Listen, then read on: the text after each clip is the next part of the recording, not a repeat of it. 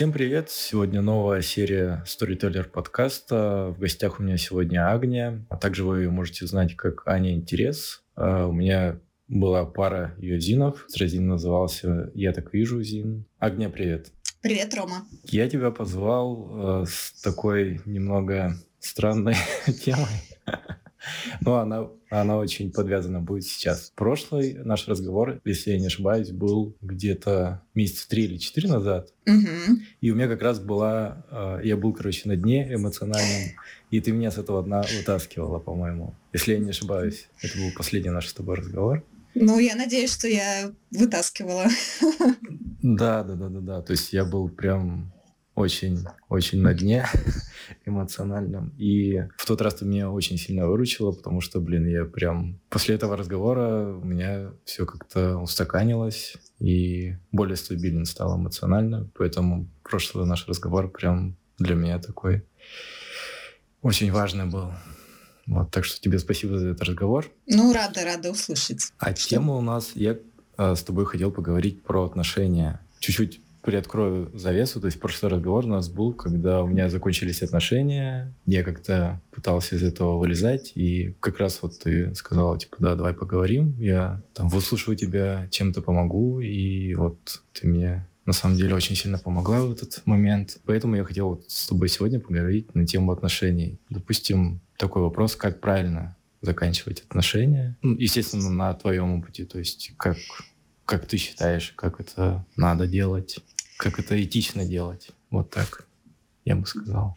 Да, диплом психолога у меня нет пока, но, а, может быть, и надо будет получать когда-то, раз так хорошо получается. А как правильно заканчивать отношения? Ну, нет, к сожалению, волшебного рецепта, которому можно следовать.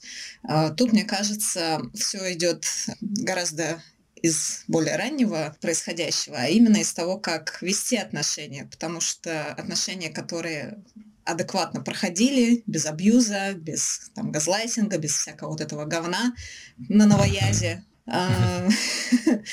то и расставаться тогда будет гораздо легче. Но если именно к вопросу возвращаться, то на самом деле достаточно универсальный ответ. Говорить словами через рот а, – это то, что подходит и к отношениям непосредственно, и вообще к очень многим жизненным ситуациям. Хорошему здорово, когда люди уважают друг друга и когда могут адекватно донести, почему, а, например, они больше не могут находиться в этих отношениях именно с я позиции, без обвинения другого человека. Ну, только если не, нет какого-то жесткого, опять же, абьюза. Но если есть жесткий абьюз, ребята, оттуда лучше просто сбежать. Тут можно и загаситься. Но это, это если вкратце. Ну, мне кажется, каждый человек понимает, что если у тебя там а, есть какие-то там проблемы, то надо поговорить. Если возникают какие-то очень жесткие моменты, ну, в плане того, что когда тебя унижают, либо там физическое, идет какое-то насилие, эмоциональное насилие, то, ну, это уже не ок в любом случае. Но мы, допустим, если взять тот вопрос, что вот у вас хорошие отношения были, да, у вас был хороший контакт, вы всегда разговаривали, но в какой-то момент либо у тебя, либо а, у твоего партнера, ну, что-то случается, то есть либо у него там меняются, не знаю, там, взгляды на мир, меняются взгляды на отношения, либо что-то происходит. Ну, явно есть причины, которые, ну, как сказать, они жизненные причины. Угу. В любом случае, каждый может встретить еще одного человека, который как-то ну, больше увлечет. То есть в этом нет ничего плохого. Такое случается в жизни. И вот, допустим, такая ситуация, что у вас все хорошо в отношениях, но человек как-то понимает, что ему надо, что он хочет другого. И вот в этой ситуации, как правильно заканчивать отношения. То есть, понятное дело, что надо также сесть, поговорить, но это в идеале, и рассказать человеку. Но в этот момент ты должен понимать, что второй человек, который испытывает к тебе а, до сих пор, допустим, эмоции, ну там любовь, да, если mm-hmm. грубо назвать ее, как правильно расстаться с человеком. То есть ты понимаешь, что да, у тебя были какие-то чувства, но сейчас их нету. Как правильно объяснить это человеку, что ну, пришло время расстаться, вот. Mm-hmm. И как это этично сделать, вот, допустим, я не представляю, как это сделать. Этично, когда ты человеку говоришь в глаза такие очень жесткие вещи, mm-hmm. и при этом должен как-то и свою позицию отстаивать, и вставать на его место. Угу. Ты на самом деле проговорил уже достаточно печальную вещь, что, к сожалению, если в паре все-таки если мы говорим про пару, и один человек продолжает испытывать чувства к другому, то ну, совсем без боли, совсем максимально стопроцентно этично не получится, как я уже сказала, супер волшебного рецепта нет. В данной ситуации ну, вообще было бы круто не доводить до такого момента, когда один человек вот прям вообще уже ничего не испытывает или, или даже, может быть, начинает испытывать отвращение, что совсем как крайняя история, и действительно до нее не хотелось бы доводить. Если есть же в там, психологии, в науке примерное понимание того, что влюбленность, вот это именно такая изначальная яркая привязанность, она длится примерно три года. Ну, то есть три года можно вывозить на каких-то на чувствах, на эмоциях, на драйве, на кайфе, а, который в том числе и химией определенной обуславливается. Дальше uh-huh. отношения это уже работа. Да на самом деле всегда отношения это уже работа. Видишь, я начинаю уже сразу отвечать на другие возможные твои вопросы, которые дальше последуют. И так как отношения это действительно работа, это то, что не я сама придумала, а то, что я и слышала от многих ребят. Ну и, в принципе, опять же, а, если мы психологию смотрим, каких-то умных людей, они тоже об этом говорят. А работа какого сорта? Ну вот проговаривание. Есть такой э, термин в психологии процессинг отношений. То есть это периодически случающиеся разговоры, обсуждения внутри пары, э, когда люди как раз-таки обсуждают что хорошо, что может быть не очень хорошо, что нравится, что не нравится, что можно было бы улучшить. Если есть какие-то принципиальные моменты, то их лучше, конечно, озвучивать. И собственно, когда, если вдруг в паре началось какое-то угасание, и это неприятно, это тревожный звоночек для одной хотя бы стороны, то об этом нужно разговаривать. Видишь, проблема в том, что с одной, это звучит очень просто. Ну, сесть и поговорить. Но, к сожалению, общество наше э, не располагает, не учит людей разговаривать об отношениях, в том числе, да и вообще о важных всяких вещах, но об отношениях в частности. И у людей, во-первых, нет э, в принципе, понятийного аппарата для того, чтобы выразить свои чувства, для того, чтобы сформулировать, а что же конкретно им не нравится. Плюс у нас еще есть э, установки в обществе патриархальные, да, та та та та та которые, например, женщине предписывают, ну, грубо говоря, не жаловаться, условно терпеть, даже если что-то не нравится, потому что муж, мужик всегда прав, он там глава семьи, и прочее, и прочее. И люди не знают, как это делать, у них нет понятийного аппарата к этому, они не знают, как это вербализировать. И это приводит к тому, что, собственно, проблемы копятся, копятся, копятся, и потом вываливаются. И либо это становится сюрпризом для одной из сторон, либо это просто взаимный шквал какого-то негатива, который э, не получается отрефлексировать адекватно в моменте, потому что э, люди просто уже взорвались, именно взорвались. Поэтому говорение желательно вообще до такого не доводить. Ну а если дошло, то, э, опять же, почему сразу расставаться? Можно обсудить э, варианты как реанимировать отношения, если это одна из сторон хотя бы допускает. Ну, точнее, нет, не одна, а две стороны. Ну, мы, мы я так понимаю, обсуждаем ситуацию, в которой а, одна, одна сторона, ну, более-менее ок, а вторая все нам надо расстаться. И вот если та сторона, которая все нам надо расстаться, все-таки готова что-то еще попробовать сделать, осмысленное, взаимное, то можно попробовать так сделать. Ну, а если это не работает, то ну, к сожалению, нужно расходиться. Потому что если хотя бы одной стороне что-то не нравится, ну, точнее, что-то не устраивает, что-то принципиальное, и это невозможно поменять, то зачем мучить себя и, по сути, другого человека тоже, потому что, ну, как мне видится, хорошие отношения э, это те отношения, в которых э, люди, ну, как минимум, заботятся друг о друге, и им они заинтересованы в том, чтобы второй стороне было хорошо. То есть отсутствует такой какой-то эгоизм. Я хочу быть с тобой, мне с тобой классно, а как тебе, мне пофигу. Нет, что-то не очень хорошая история. А, и тут, наверное, нужно сделать ремарочку. Э, людей приглашают в подкаст как каких-то там экспертов, но, как я уже сказала, диплома психолога у меня нету, только есть некоторое количество прочитанных книжек и э, статей.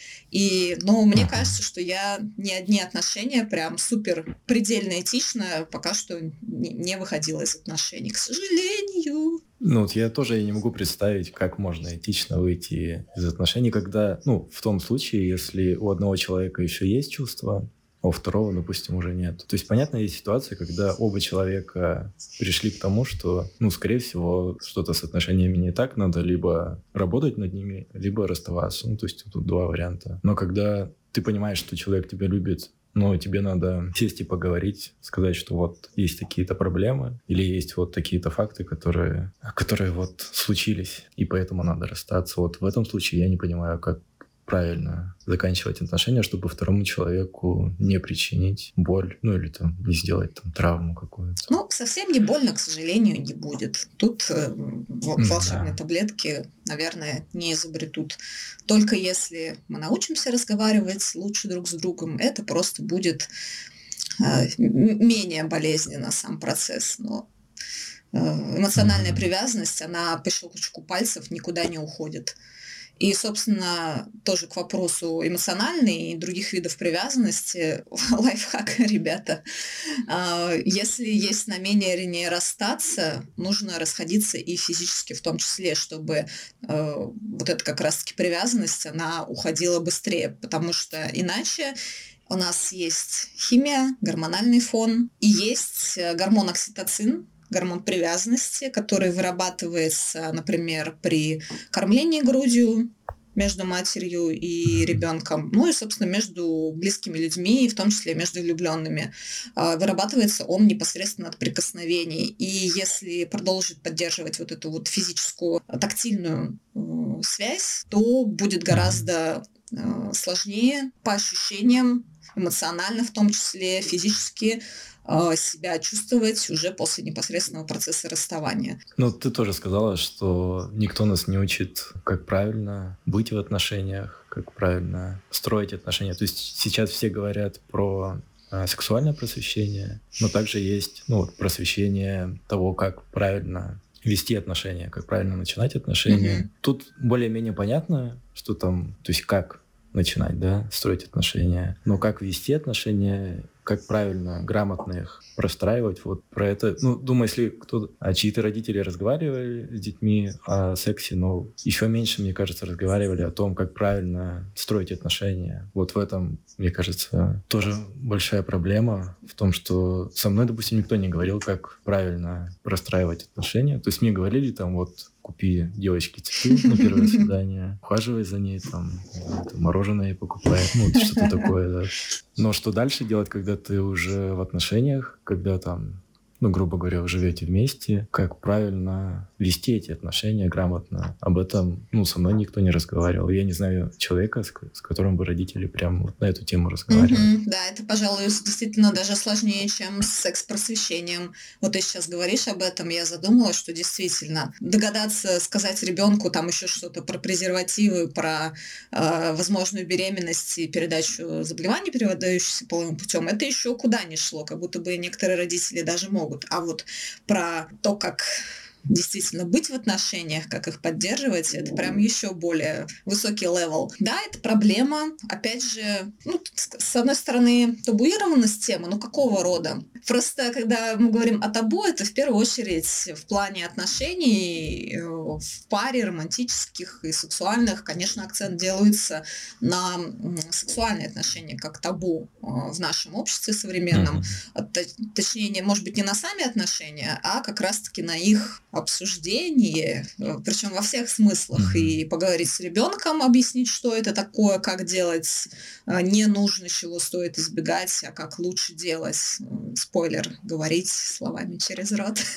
я, очень, я очень много раз сегодня, видимо, буду это повторять. А с другой стороны, ну, табуированность уже непосредственно в отношениях, когда люди, опять же, не знают, как донести до партнера, что им нравится, что им не нравится. А, слушай, касаемо того, как, например, родители говорят, не говорят. Но вот интересно, у меня просто, меня вырастила только мама, а, папу я вообще там видела три раза в жизни. И э, у меня никогда не было перед глазами ролевой модели, как должна строится семья. У некоторых детей хотя бы есть ролевая модель, но тоже большой вопрос, насколько она качественная, эта ролевая модель. То самое, mm-hmm. когда мам на кухне, папа перед телевизором, обсуждение сводится, ну, максимум, я не знаю, к тому, что купить э, на следующую неделю из еды. А, или куда поехать, там, я не знаю, летом на дачу или в кино сходить. Приходится самим приходится самим, да, барахтаться. Спасибо психотерапии, спасибо умным книжкам, спасибо хорошим фильмам или, или наоборот хорошим фильмам с антипримерами, которые нам показывают, как не надо делать. Но опять же, блин, я не знаю, Ром, какой тебе дать ответ, кроме того, как вот да, разговаривать в, в отношениях, э, разговаривать mm-hmm. и обсуждать, процессить. Да, мне кажется, это прям золотое правило, что надо разговаривать. На самом деле я тоже придерживаюсь этого, но, как показывает практика, ни разу я не соблюдал на сто процентов это правило, потому что в конечном итоге, когда я расставался, то улезало много чего недосказанного. Mm-hmm. Потому что в моменте это может казаться не таким важным, что-то вот, что э, можно условно потерпеть, хотя терпеть вредно, а, что-то, с чем можно примириться. Недавно я читала у девчонки, блогерки, такую интересную вещь. Можно просто даже не в контексте отношений, ну, в смысле, если вы даже не находитесь в отношениях, сделать, выписать для себя uh-huh. ну, такую схему, а, что для вас важно в отношениях. И вот первое – это какие-то вещи, которые must-have, обязательно должны быть. То есть, например, там, я не знаю, а, человек говорит словами через рот, любит животных, mm-hmm. там, я не знаю, любит путешествовать, или, или, или, или какие-то не отрицания, ну, которые вот точно должны быть. Потом что-то, э, с чем, что точно нет, например, там, человек курит, или там человек, не знаю, гомофоб, или человек еще какой-нибудь нехороший человек, или что-то другое для вас принципиально. И э, что-то по поводу чего ну, скажем, можно договариваться и идти на компромиссы. Вот, например, для меня компромиссом будет как раз-таки курение, потому что я сама не курю, но мне э, я никогда никого не осуждаю за условно вредные привычки. И просто здесь встает вопрос э, о том, как с человеком, например, в рамках совместного проживания с этим э, мириться. Угу. Мне не нравится, когда курит дома, ну, какие-то варианты обсуждать. Балкон, очень аккуратно форточку, я не знаю, там на улице или еще что-то. То есть это для себя заранее прописать и уже при выборе партнера, если что-то это серьезное, то ориентироваться на то, что ты вот как раз-таки вербализировал и положил на бумагу. Это помогает. Ну, в этом плане, да. Ну, у меня, допустим, тоже есть примерно такие пункты, которые, ну, для себя я могу, допустим, уживаться с чем-то, если человек что-то делает, что мне не нравится. То есть у меня есть такие вещи, но опять же это, наверное, от, от отношений зависит, потому что были в отношениях, которые очень было много каких-то пунктов, которые, про которые надо было спорить с человеком. Ну, даже не спорить, а просто как минимум надо было mm-hmm. поговорить и прийти а, к какому-то компромиссу общему. Что вот человек что-то делает, или наоборот, чего-то не делает, что я хочу, чтобы он делал. И об этом надо было поговорить, проговорить, прийти к какому-то компромиссу,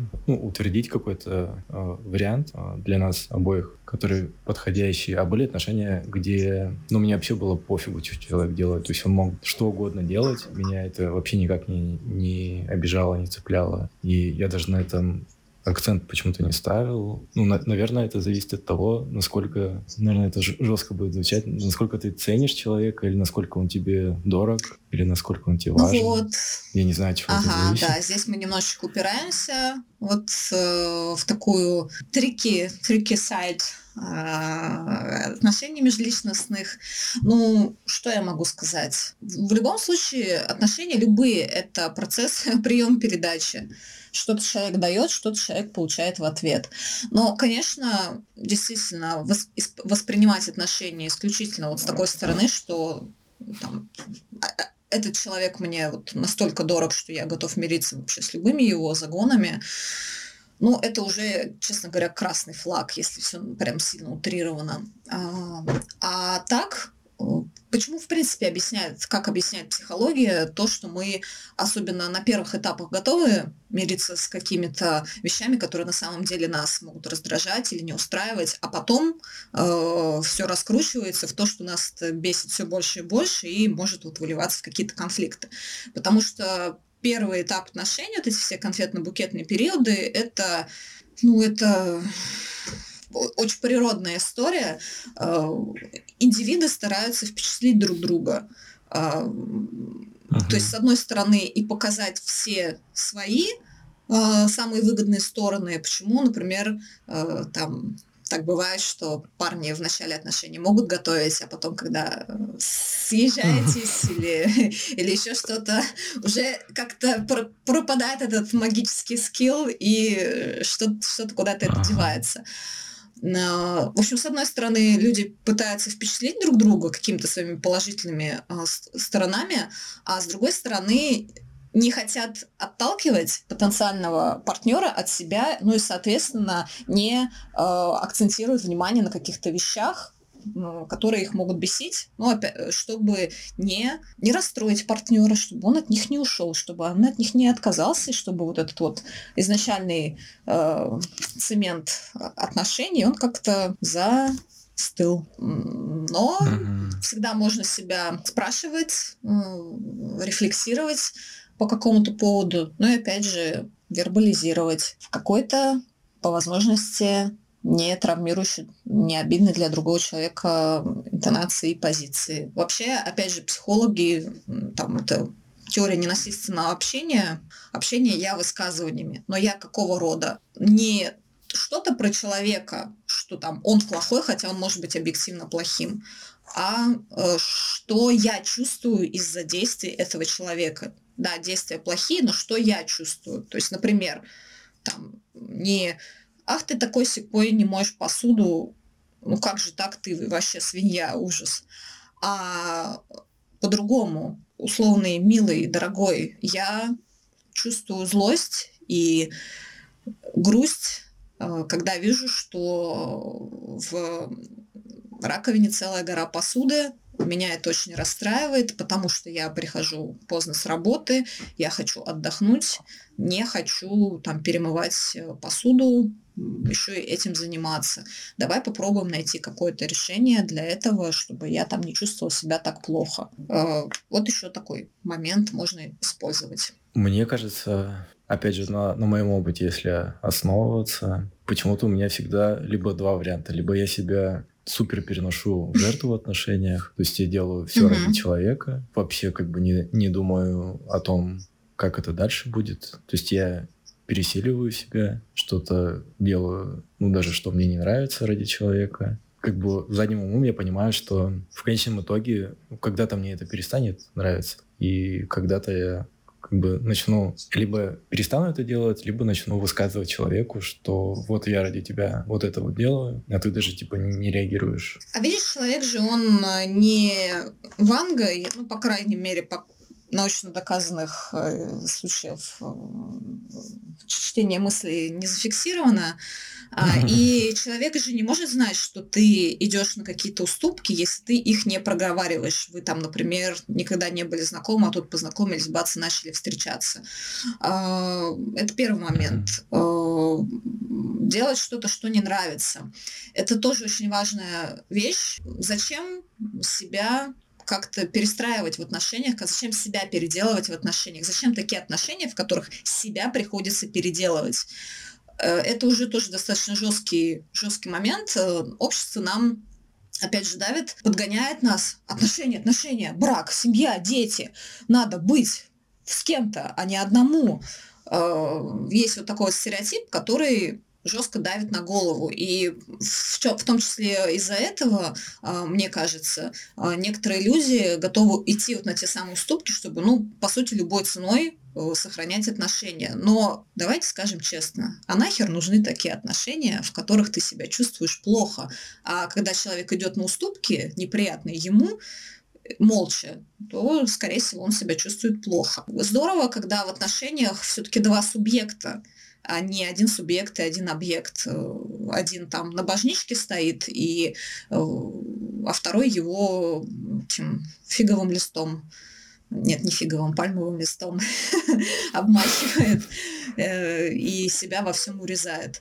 Э, отношения, ну, здорово, когда они плюс-минус равноправны, когда коммуникация плюс-минус э, равновеликая, и когда люди кайфуют, ну, собственно, в отношениях. Просто если иначе, mm-hmm. если человек... Эм, вот мы так классно все рас... обсуждаем, да, да, надо говорить. А если человек не готов разговаривать, что делать? Что делать? Ну, если раз, два, три не получилось, там, поговорить или, э, или поговорили, человек сказал, да, да, конечно, но к лучшему не исправилась, так а нафиг надо. Надо выходить. Э, что у нас там? Жизнь-то конечная. Опять же, лекарства от бессмертия не изобрели. Поэтому слушать себя, слушать себя в первую очередь, не подводить себя. Да, это, опять же, очень сложно. Ну, если у тебя есть вариант быть в отношениях, в которых ты, ты понимаешь, что ты больше для человека делаешь, чем надо, но при этом ты понимаешь, что если ты перестанешь что-то делать, пересиливать себя, то, скорее всего, отношения закончатся. Так. И у тебя выбор. Либо ты дальше продолжаешь, ну, немного мучиться. Что-нибудь получится. А, ты остаешься, да, но при этом ты остаешься с человеком, у тебя есть хоть малейший шанс, что там человек одумается, человек, там, не знаю, влюбится в тебя более сильно, начнет испытывать к тебе более какие-то горячие эмоции. Либо ты, ну, естественно, заканчиваешь, потому что это какие-то такие мазохистские отношения, когда ну, ты через силу делаешь что-то для человека, то есть пересиливаешь себя. Если это был вопрос, Рома, по-моему, в вопросе содержался ответ уже. Нахер надо. Ситуации, конечно, бывают очень разные. Бывают разные обстоятельства. Бывает такое, что вы съехались, а если разъезжаться, то некуда разъезжаться. Вы там, я не знаю, вместе переехали в новый город. И если расходиться, то кому-то из партнеров некуда уходить. Надо взвешивать взвешивать все за и против, смотреть, э, что для вас на данный момент наиболее ценно, наиболее актуально. Но, опять же, вот перекос постоянный это плохо. На мой взгляд, это плохо. Безусловно, может быть такое, что э, обоим партнерам, обоим сторонам обеим сторонам. А, в какой-то момент нужно больше внимания, нужно больше заботы, ей нужно больше получать со стороны второго человека. Такие периоды бывают. Но если, например, вот у того человека, который поддерживал, тоже случается сложный период, и он не видит, не получает э, также примерно такого же количества заботы внимание, которое он оказывал, особенно если он вербализирует и просит о помощи, то ну зачем такое нужно? Себя мучить не нужно. Я вообще тоже пытаюсь настроиться на волну гедонизма, но гедонизма такого, который начинается с уважения и с заботы о себе в первую очередь. Это, это, это важно. Надень кислородную маску на себя в первую очередь, а потом уже на ребенка. Ну как можно, да, как, как можно взращивать какие-то э, классные и хорошие отношения, если ты сам себя хреново чувствуешь. Ну, мне кажется, это невозможно. Ну, кроме ситуации, когда это не касается самих отношений. Там, вот, например, я слушаю uh-huh. всякие разные подкасты и про отношения, в том числе там тема заходит.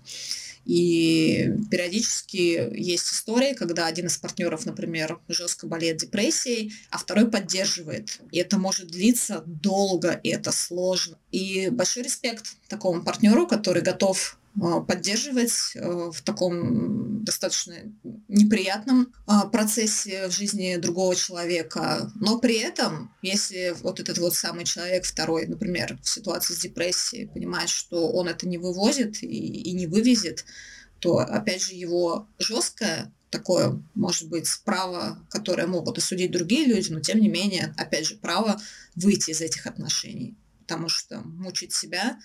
Но это все сложно, это моральный выбор, да. Как бы просто не будет. Ребята, просто не будет.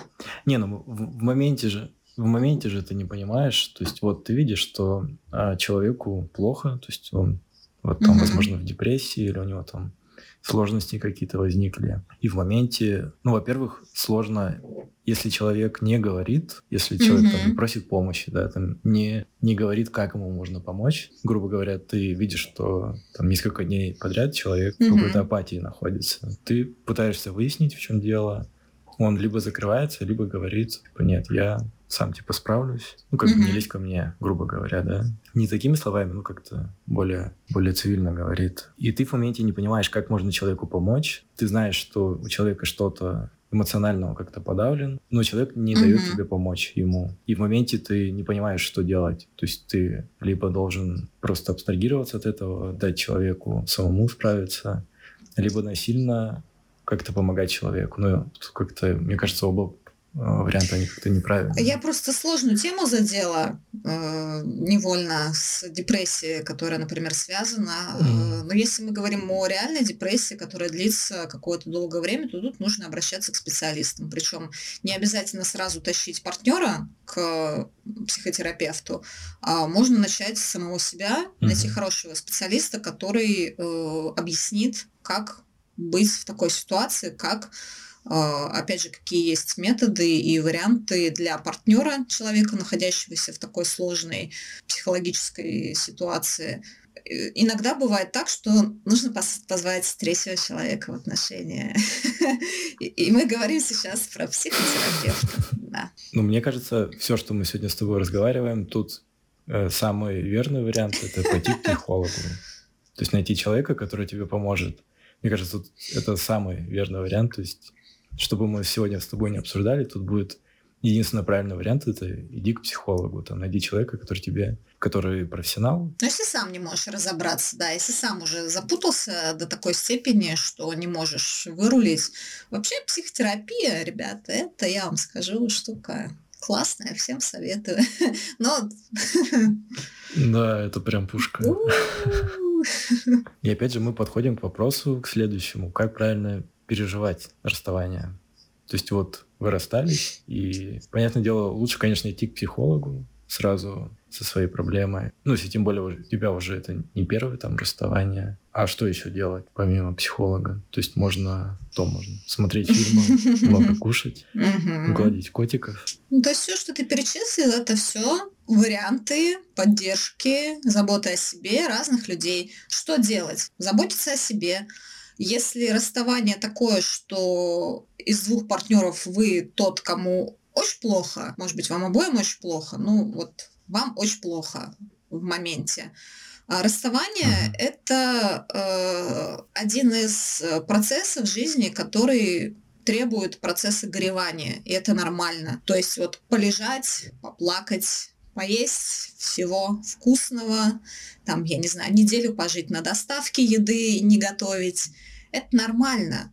Это вы понесли утрату. Утрату чего-то, что для вас важно, если вам больно. Логика такая. А поэтому погоревать по этому поводу совершенно справедливо. Теми способами, которые вам подходят, которые вы знаете, что вам помогут, что вам они а, принесут какое-то облегчение или, по крайней мере, радость в моменте. И может это длиться у разных людей по-разному, так что никаких определенных сроков я, конечно, называть не буду. А, но со временем просто можно переходить к каким-то вещам другим, которые позволяют уже а, забывать. Ну и, собственно, то, что я уже говорила сегодня, для того, чтобы процесс расставания проходил легче, нужно устранить тактильную, тактильную угрозу. А, выключить э, выработку окситоцина, тогда процесс будет идти чуть легче, чуть быстрее, чем если бы вы постоянно продолжили спать в одной кровати, обниматься бесконечно э, и прочее. Я недавно пересматривал «Секс в большом городе». Я не знаю, как ты относишься к этому сериалу. Я, честно говоря, не смотрела его полностью. Я, наверное, смотрела урывками, когда он где-то шел по ТВ, но не полностью. Так что у меня какого-то впечатления или, или мнения по поводу этого сериала собственного особо нету. Ну, то есть такое, что я его смотрела, он мне сильно нравился, или я смотрела, и он мне там не нравился. Но я сейчас много читала всего в связи с перезапуском. Mm-hmm. Ну, читала, люблю читать статейки. И, и вот там была как раз серия, а это второй сезон, первая серия, она называется «Позови меня на бейсбол». где mm-hmm. Кэрри, ну это главная героиня, она расстается, ну то есть она рассталась еще в прошлом сезоне. То есть вот эта серия, как mm-hmm. переживать расста- расставание. А там серии по 20 минут они идут. И ну, в течение 20 минут она как бы пересказывает свои э, способы, как надо правильно переживать расставание. И у нее там было четыре совета. То есть первый совет это, это уничтожить все так, фотографии, на которых вы вместе, потом лгать и отрицать то, что ты делаешь все ради того, чтобы казаться круче, чем ты есть и красивее, чем ты есть. Надо притворяться счастливой, вот, чтобы он увидел это. Ой, так, а что еще?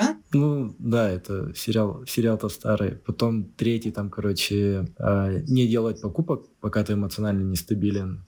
Грубо говоря, там не ходить по магазинам, не шопиться, потому что ты все скупишь. И четвертое, ты не справишься с расставанием без своих друзей. Ну, понятно, что сериал вышел там еще в 90-х, я не знаю, когда он вышел, супер давно. Сейчас будет э, ну, наверное, по-другому как-то надо было перефразировать. Тогда это вот так в сериале, короче, Так, было. а ты что думаешь по этому поводу? Четыре пункта.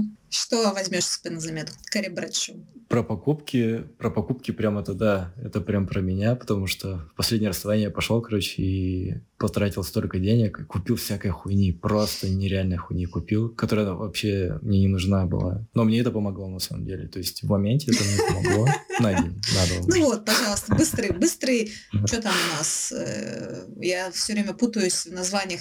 Нет, нет, нет, типа дофамин, что там, адреналин. Ну, короче, быстрый эндорфин, да. Ну, про друзей, мне кажется, вот здесь самое, самое четкое, потому что а, у меня был эпизод, когда после расставания, это мне было уже 30 чем-то лет, короче, мне первый раз в жизни захотелось, ну, выпилиться. То есть я прям словил вот этот вайб. Я всегда не понимал людей, типа, Угу. Кто там говорит про суицид, типа, что за фигня? Все-таки люблю жизнь.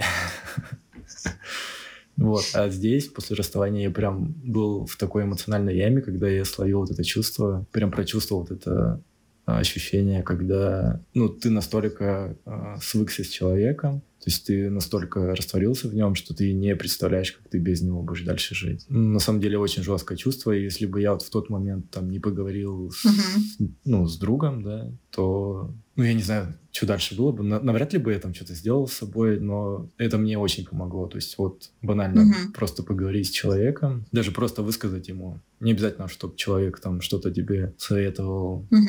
там что-то говорил. Просто высказать человеку, чтобы там покивал, сказал, да, чувак, типа, это жестко, что-нибудь типа такого. И, ну, это правда легче становится. То есть вот это, по-моему, мне самое кажется действенное угу. способ. Ну, насчет фоток это просто какая-то банальность. Ну и лгать и как-то притворяться, делать себя красивее, чем ты есть, ради того, чтобы она это увидела. Ну, как-то это, да, это по-детски звучит. Ну, Рома, во-первых, мне очень жаль, что у тебя был такой эпизод с такими жесткими отходниками после расставания. Я могу себе, наверное, попробовать представить, что это очень жестко. И я рада, что нашелся человек, который тебя выслушал и помог тебе немножечко почувствовать себя полегче. Если говорить о моем отношении об этих советах, то фото, ну, знаешь, с одной стороны, это может быть банально, но э, это в том числе то, что и психологи э, советуют. То есть э, убрать из поля зрения своего все, что напоминает о человеке, чтобы не триггерить как раз-таки те размышления, рассуждения, э, дополнительные э, витки горевания. Э, так что, ну, в нашем digital мире, конечно, это речь не о том, чтобы порвать фото и выкинуть, сжечь, а удалить. Хотя на самом деле у меня было такое, может быть, ритуальное сожжение дневника. Ну, там была на самом деле э, сама по себе очень специфическая история. Я встречалась э, с наркоманом, э, как потом, ну, в какой-то момент оказалось, ну, вот эти вот все там соли, спайсы и прочие штуки. Mm-hmm. Мы встречались две недели, и родители его э, отправили полечиться в места не столь отдаленные uh-huh. э, от наших. Э, и, естественно, мне напрямую об этом никто не сказал. И его не было пять месяцев. И э, в конце концов я все-таки узнала, что он лежит э, тусуются в нарко этой лечебнице. И э, я вела дневник, э, ну, у меня была идея потом человеку вот рассказать о том, что, что он пропустил.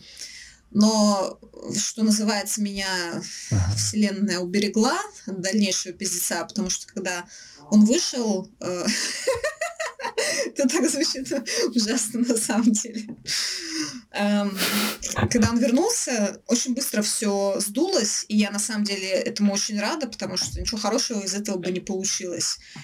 Эм, и вот одно из виртуальных моих действий, потому что мне все-таки было больно, мне было обидно, что я ждала человека так долго. И вот одно из виртуальных действий у меня было, я вышла на берег реки Томь, там так было облачно, и я выложила, значит, собрала какие-то веточки, положила эту тетрадку и сожгла ее.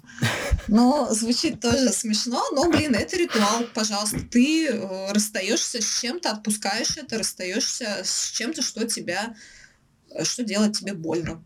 Если, если помогает, если никому это больше не вредит, mm-hmm. как бы дом бывшего жечь, наверное, не стоит.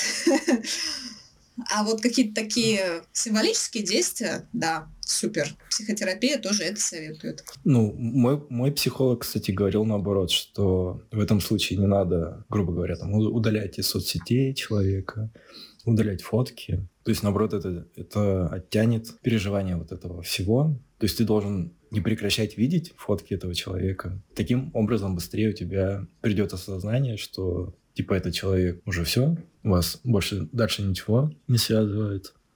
Это просто человек, такой же человек, как все остальные люди там на улице. То есть это просто вот твой знакомый, грубо говоря, с которым тебя уже больше ничего нету. Наверное, в разных школах работают, в разных подходах.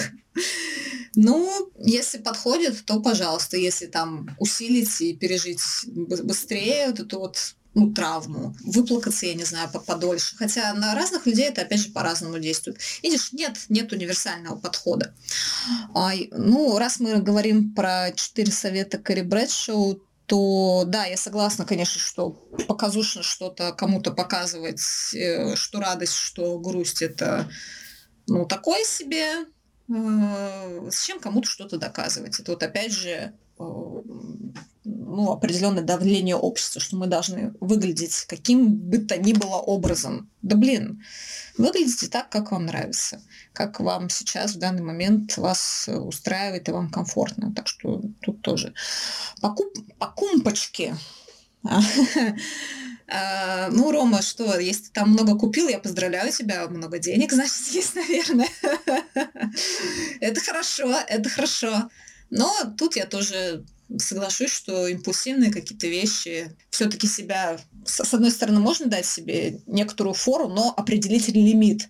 Да, там квартиру не надо закладывать для того, чтобы поехать, я не знаю, с китами плавать. Э, но если есть там свободные сколько-то 3-5 10 тысяч рублей, даже 500 рублей пойти и что-то купить, если это при, принесет облегчение в моменте, то почему бы и нет? Просто задать себе какой-то лимит. Ну и друзья, друзьяшки, люди, с которыми можно пообщаться, да, конечно, это очень важно. А если таких нет, то, надеюсь, у вас есть денежка на психотерапию, хотя бы немножечко. Ну или есть, в принципе, бывает и бесплатный вариант. А бывают? А, бывают, э, но, конечно, нужно искать, нужно смотреть, и вопрос еще в качестве. Мне очень повезло, я свой путь в психотерапии начала с проекта, по-моему, от Высшей школы экономики, если я не ошибаюсь, ну, какого-то московского вуза. У них на кафедре психотерапии шла, видимо, в рамках стажировки а, история с проектом, в котором магистранты э, вели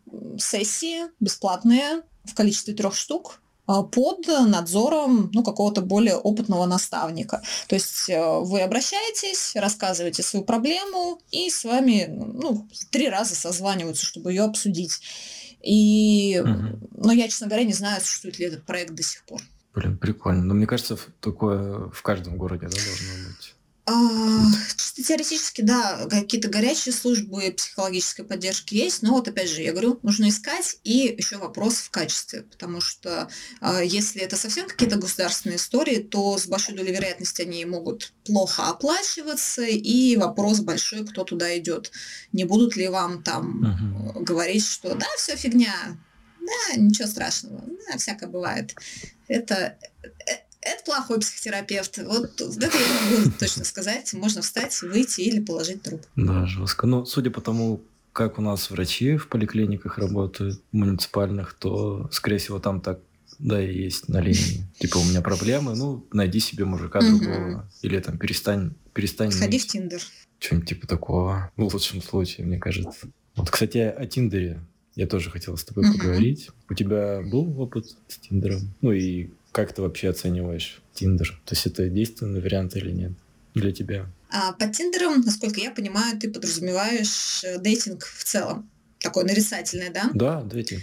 Потому что да. э, в дейтинге меня, у меня опыт очень разный. С, с, забавная история в том, что мои первые длительные отношения я как раз-таки нашла в дейтинге. Я уже даже не помню, что это было. Наверное, Баду, но какая-то там приложуха для Фейсбука. И вот там я э, как раз-таки нашла человека, э, с которым мы полтора года потом встречались. Если говорить конкретно про Тиндер, то по моему краткосрочному опыту это супер помойка. Э, супер помойка. Я на самом деле там пробыла ровно полтора дня, э, потому что, во-первых, не увидела каких-то по-настоящему интересных анкет как это называется, матч, да, у меня случился один uh-huh. единственный, и чувак дальше «Привет, как дела?» не ушел. Ну, а почему я, собственно, именно полтора дня у меня это все заняло, потому что я случайно лайкнула бывшего кошмарного, и тут же уже через 30 секунд Тиндера у меня на телефоне в целом не было. Но э, и в Тиндере случаются чудеса, конечно же, я слышала, там и мужей, в принципе, находят, и адекватных даже. А у меня есть в окружении тоже истории, когда э, человек зашел в дейтинг, буквально первый диалог, искра, буря, безумие, ну, может быть, в более мягком mm-hmm. как раз-таки варианте, но, тем не менее, отношения, и которые длятся уже какое-то продолжительное время. Что стоит сказать в целом про дейтинг, и если мы перетекаем на него как раз с темы расставаний, в дейтинг нельзя идти, прости господи, ребята, не в ресурсе. Если вы вот прям хреново себя чувствуете, если вам очень плохо после расставания, бежать в дейтинг точно не нужно, потому что для того, чтобы вот как раз-таки испытывать эти отказы или, ну, в смысле, отсутствие лайков, например, или маленькое количество uh-huh, лайков, uh-huh. по вашему мнению, или какие-нибудь кринжовые дурацкие диалоги, чаты, э, или еще разное-разное-разное, что вам может встретиться в дейтинге, для этого нужен ресурс.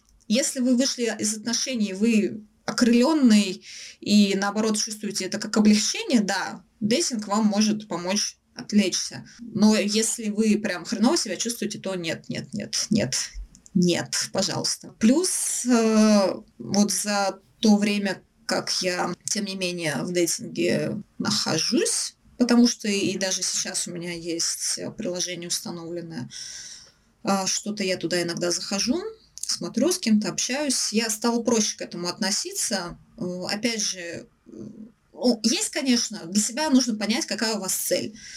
Но ставить себе прям цель, найти любовь всей жизни в дейтинге это слишком большая цель, и вы можете слишком сильно обмануться, ну и просто упасть вот с этого пьедестала поставленной цели. Это неприятно.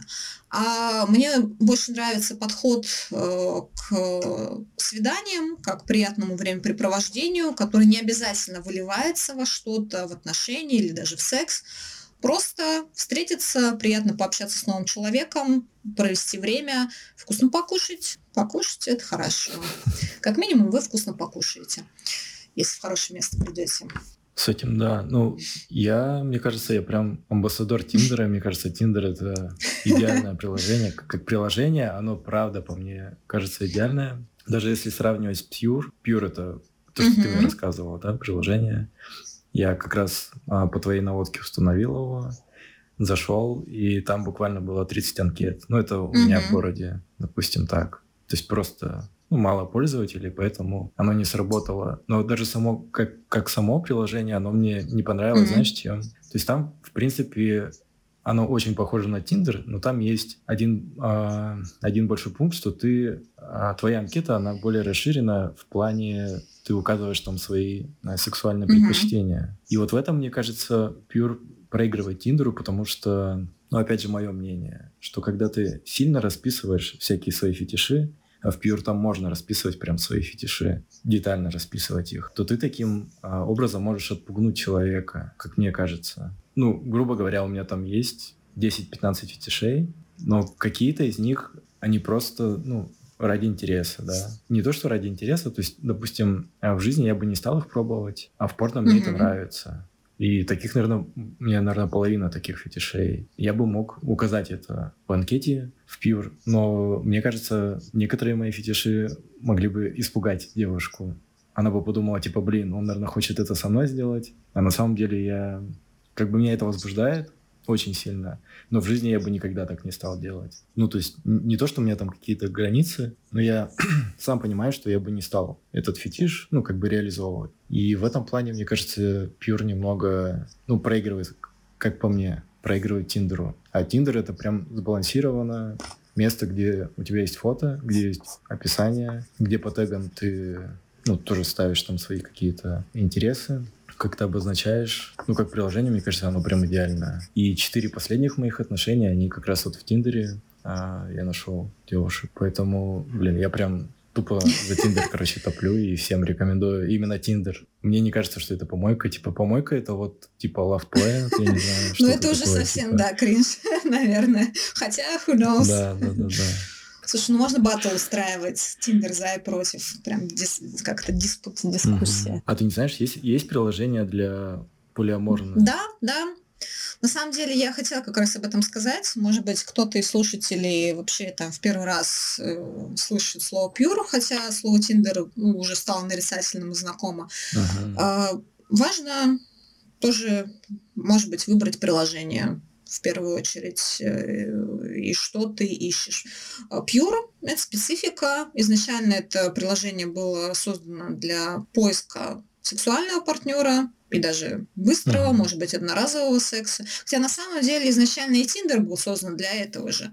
А, в Европе и в Америке, насколько я понимаю, он примерно таким и остается. А это в России он у нас оскрипел. как, как, как это описать правильно? А вот э, Pure, он до сих пор сохраняет свой контекст э, поиска сексуального партнера в первую очередь. Единственное, что они сейчас расширили. Они и какие-то фичи сделали более широкими. Раньше там был таймер буквально на час. Через час чат сгорал по-любому. И типа, если вы не заискрили, не замечились, то все. Но потом, uh-huh. видимо, разработчики поняли, что это как-то сильно жестко, поэтому сейчас можно. Во-первых, и чат действует сутки сам по себе, сгорает только через сутки. Ну и плюс его можно отменить таймер и уже продолжить общение. Uh-huh. Для полиамории, да, существует э, более специфичный филд, он, если не ошибаюсь, называется. Там он изначально создан а, для, как приложение именно для поиска партнеров с фетишами, как раз-таки. Там изначально были настройки, которые можно было указать, а, плюс туда можно было зарегаться в качестве пары. То есть, например, два человека регистрируются отдельно и потом мэчатся и указывают настройку, что именно они пары. Можно анкеты двух людей сразу посмотреть. А, существует, наверное, по-моему, что-то еще есть, даже, может быть, более жестко, наверняка BDSM какие-нибудь штуки есть, но это стопудово в России не распространено, не популярно, потому что вот то, что ты упомянул, а, в Красноярске 30 анкет. Ну, в Томске, да, там тоже лента мужская, не скажу, что сильно больше, а, чем 30. А, но почему мне Pure больше нравится? Потому что я для себя вижу корреляцию следующего рода. Если мужчина, ну в первую очередь мужчина, а, заходит в такое приложение, а, в котором, которое прям кричит тебе, разговаривайте о сексе, все должно быть безопасно, не переходи в другие мессенджеры, там, обсуждай словами через рот, убедись, uh-huh. что этот человек в адеквате. Ну, то есть э, апеллируют каким-то как раз-таки э, безопасным и э, взаимно адекватным вещам для людей.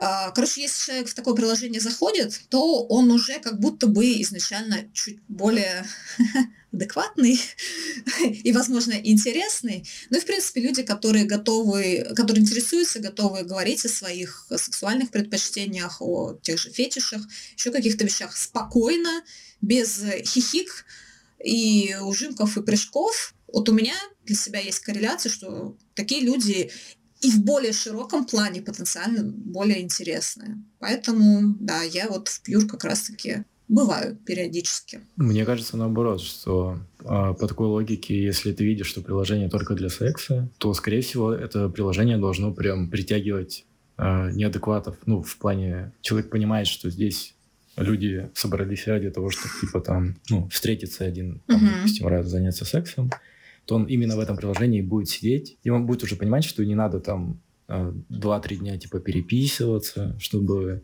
получить секс. Он просто сюда приходит и ищет себе жертву, гру- грубо говоря. Ну, я про, я ага. про неадекватов говорю.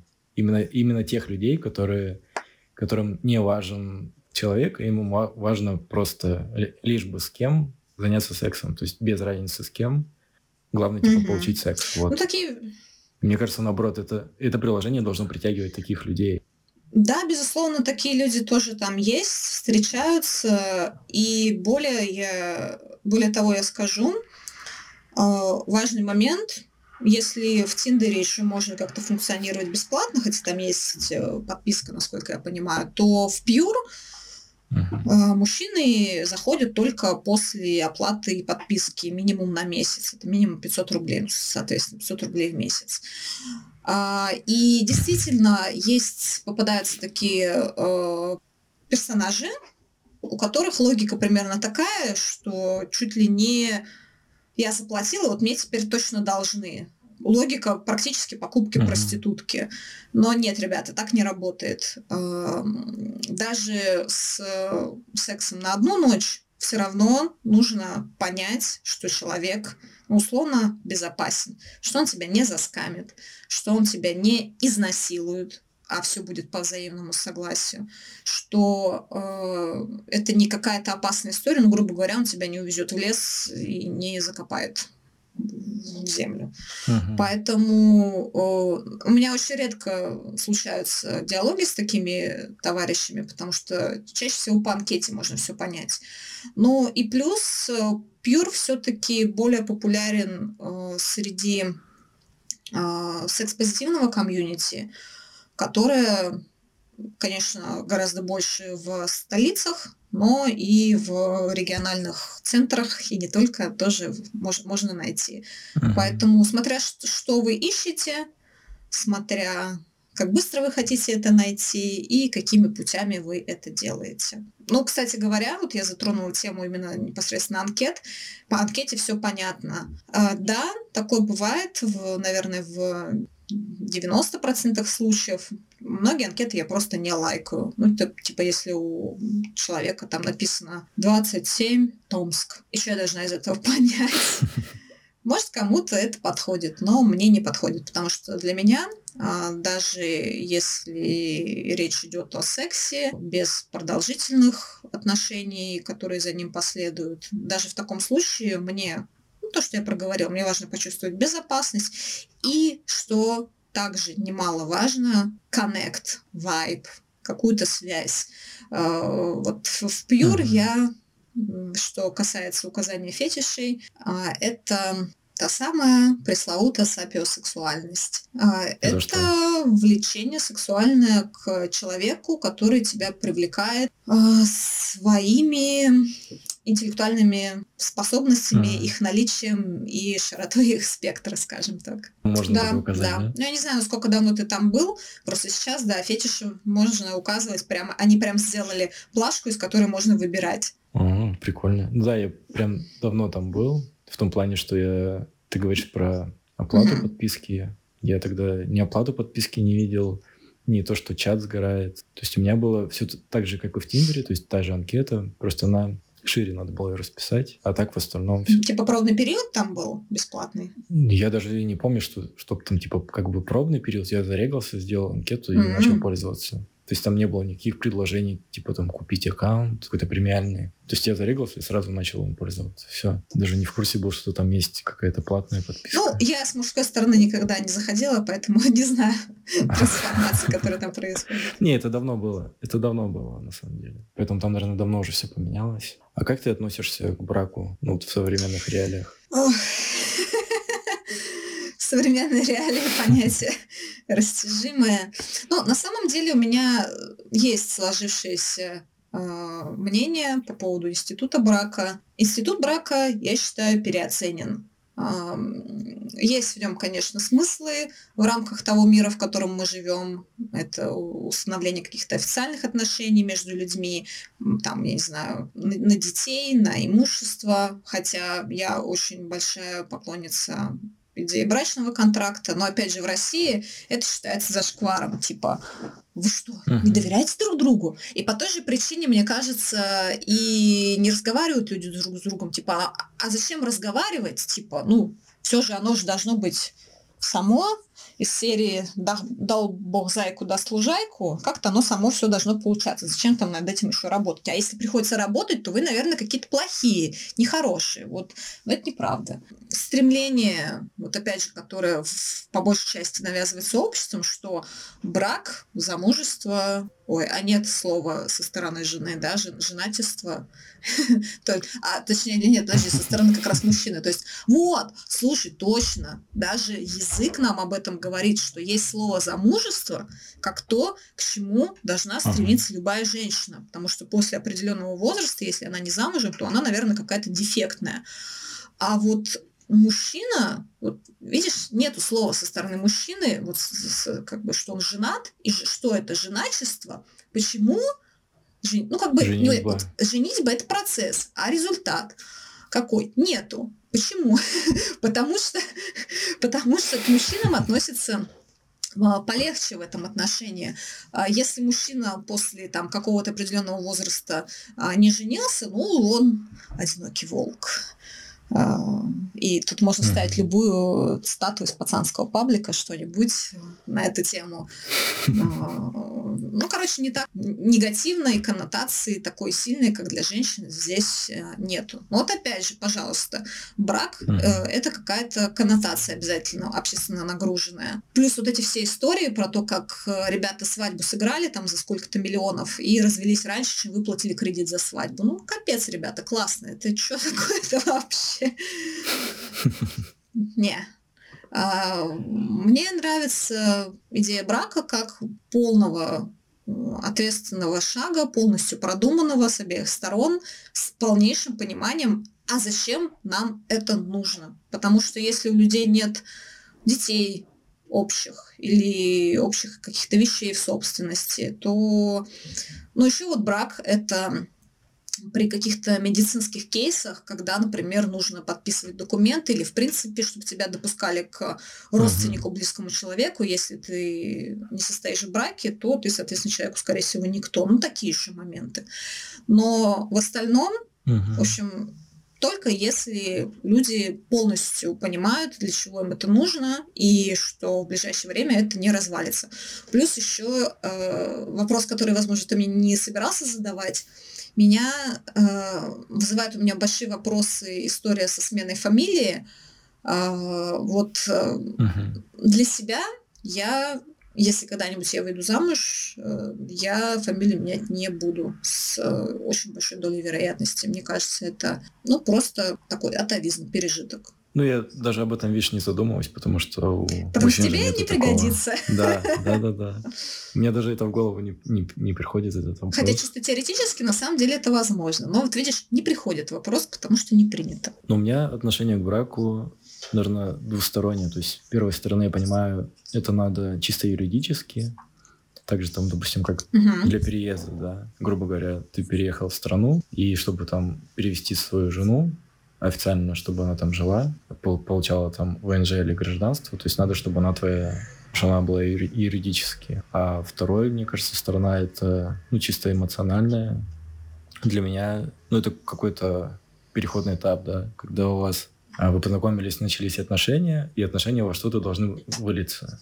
И вот мне кажется, самое логичное это типа вот как раз брак. То, что это тоже такой типа ответственный шаг, когда вы оба понимаете, вы проговорили, у вас нету ничего недосказанного, и самое логичное это вот типа заключить брак. Ну и для меня это больше эмоционально, чем чем все остальное. То есть, ну, чисто для себя я не вижу других причин. Зачем еще заключать брак юридически, чтобы mm-hmm. это было подкреплено, чтобы вы были как бы не, не чужие люди юридически ну и чисто эмоционально, чтобы вот ты понимал, что вы оба сделали такой шаг, и она сделала шаг, понимая, что ты не чужой человек, и ты сделал такой же шаг, понимая, что она больше, чем просто обычный человек mm-hmm. с улицы.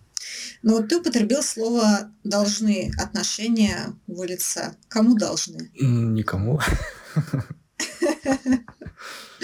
Вот. Но при этом, Рома, я тебя чуть-чуть как будто бы так подловила, но потом ты проговорил, что это важно для тебя. Ага. А, и то есть мы, например, в контексте нашего разговора ну, что я для себя, что ты для себя, не рассматриваем вариант, э, насколько я тебя поняла, а, брака как чего-то, что тебе дает социальный статус, какое-то видение обществом тебя как чуть более состоявшегося человека. Ну, то, что я вначале сам проговорила.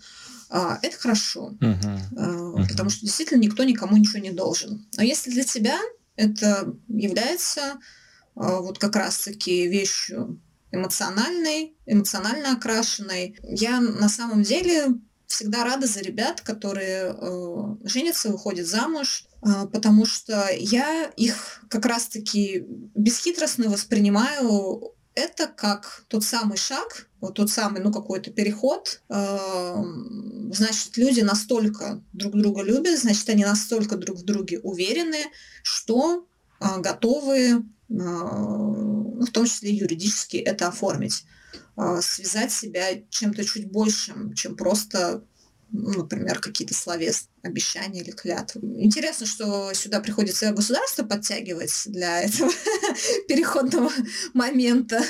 Но ну, так, так сложилось у нас в обществе. Угу. Ну, можно на самом деле и не подтягивать. То есть ты можешь поехать в другую страну в отпуск и там пожениться. Ну, я не про конкретное государство, mm-hmm. хотя да, хотя тут тоже штамп в паспорте какого государства тоже интересно, где он будет действовать. Для некоторых людей штамп в паспорте в нашей стране запрещен, да. к сожалению. Ну, это немного не в тему, наверное, но в тему, наверное, общего разговора. Недавно случайно наткнулся на порно в сети, а, где... Ну, это было русское порно, и там были... Сразу хочется хихикать, извините. Не, не, там наоборот, это меня даже умилило. Там были девушка и мужчина, они уже были в возрасте, то есть, ну, за 60 где-то, да. И, во-первых, меня очень умилило, как они разговаривают, то есть они очень э, ласково друг к другу обращались, они очень аккуратно друг с другом как бы видно, что они уже давно вместе, они оба понимают, как им нравится, а они оба, ну, там не было ни, никакого, типа, жести в плане того, что, типа, никто никого не заставлял, то есть меня больше умилили их диалоги, то есть там было много диалогов, где они проговаривали, а много разговаривали во время секса. И это mm-hmm. было настолько мило. Я, ну, естественно, там никакого возбуждения я не чувствовал от этого. Ну, кто знает.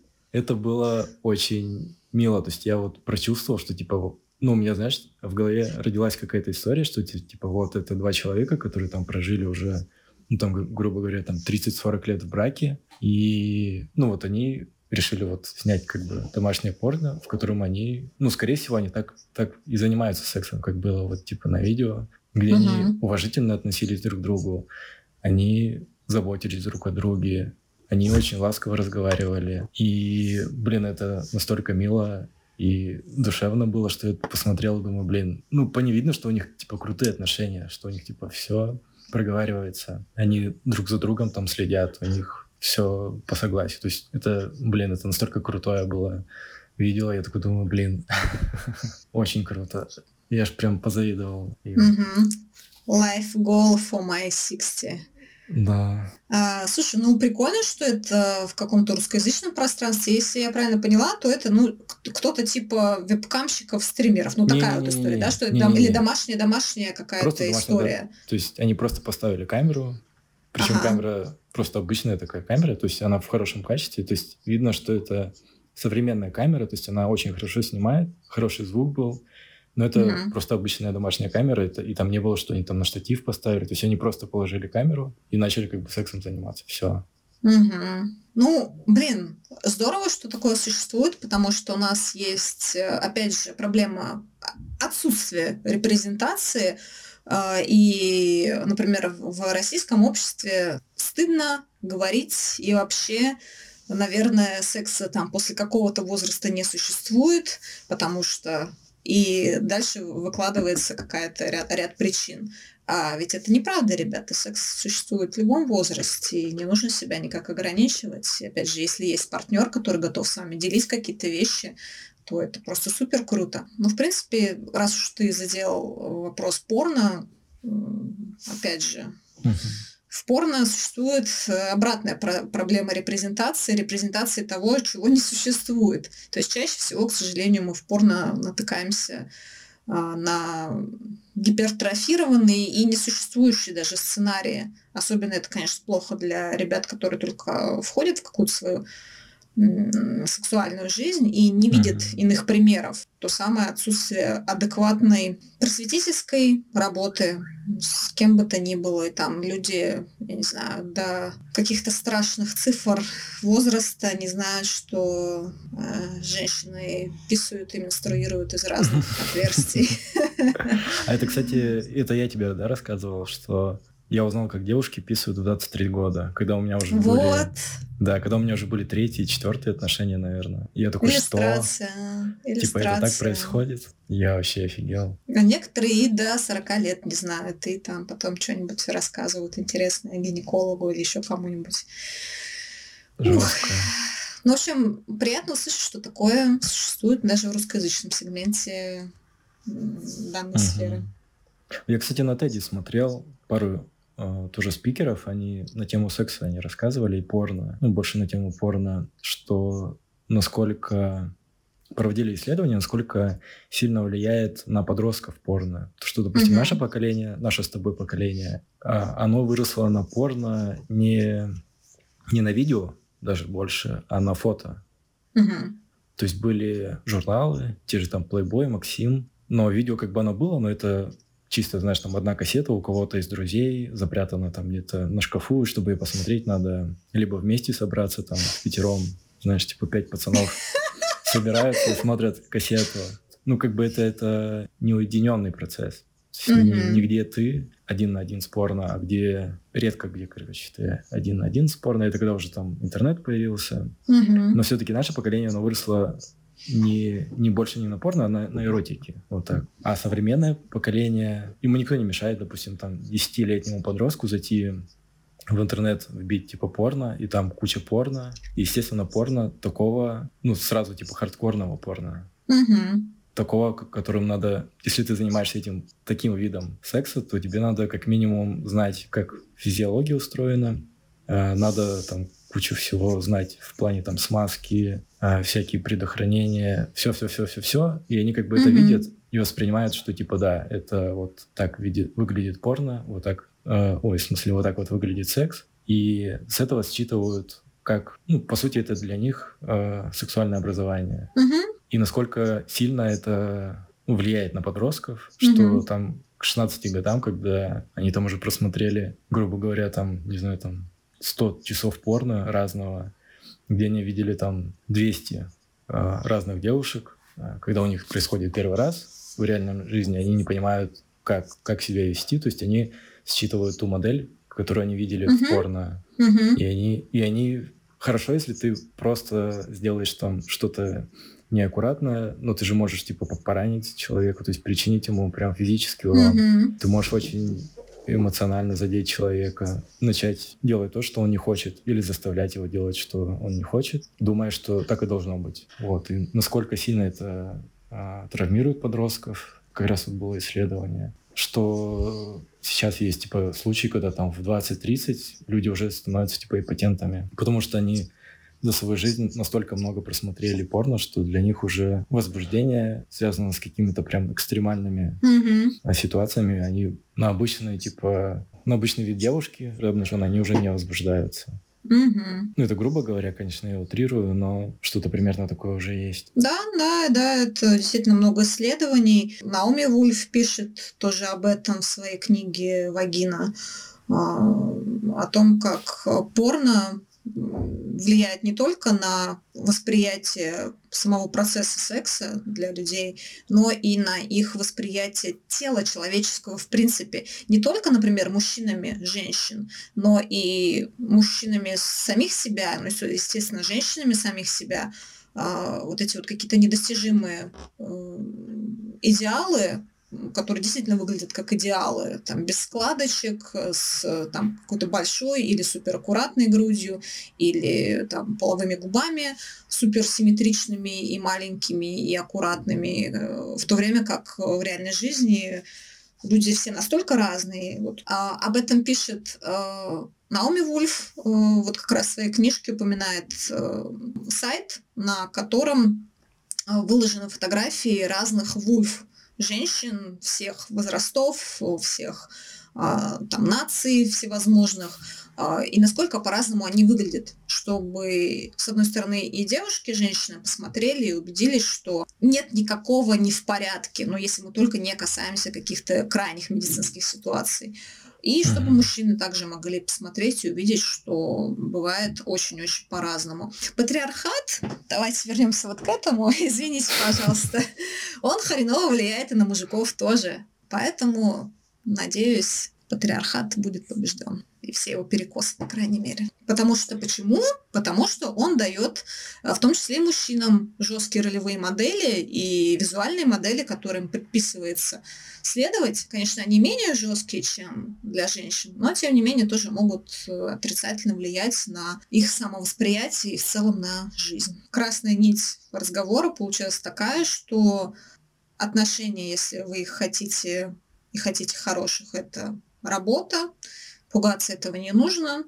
Работа это в первую очередь вербального характера. Нужно обязательно обсуждать с человеком что-то, субъект-субъектные отношения, не воспринимать человека как объекта, в том числе, который там, не может услышать вас или не захочет услышать вас. Разговаривать, если что-то не нравится, озвучивать, пытаться что-то с этим делать. Если не получается что-то сделать, то выходить из отношений, потому что мучить себя не классно. Действительно, бывают очень разные у людей вещи, которые могут нравиться, не нравиться, но партнер никогда о них не узнает, если вы это не озвучите. Э, и это может касаться и, там, и фетишей, и возможных расширений отношений, какой, каких-то моментов других, связанных с бытом, с свободным временем, его времяпрепровождением. Может быть, все что угодно. И что самое классное, мне кажется, потенциально, если разговаривать, можно ведь не просто решить какую-то проблему, которая есть со стороны одного человека, а найти какие-то вещи, которые и второму человеку потенциально понравятся, если мы, например, говорим про фетиши, еще какие-то вещи. Обсудили, пробовали, понравилось, кайф. Кайф же. Жить в кайф. Да, ты все правильно говоришь. Я с тобой полностью согласен, Агния. Пришли к консенсусу. Но мне, мне кажется, у нас и так был с тобой консенсус. Мы не особо с тобой спорили в течение подкаста, поэтому, наверное, mm-hmm. об одном и том же говорили, на самом деле. Супер понравился наш с тобой разговор. Да, мне тоже. Спасибо. И тебе большое спасибо, Агния. Надеюсь, и остальным кто будет слушать подкаст, будет что-то интересное, что-то, может, они почерпнут для себя даже. Агния, спасибо, что пришла. Спасибо, что позвал, Рома. Спасибо. Пока. Пока-пока.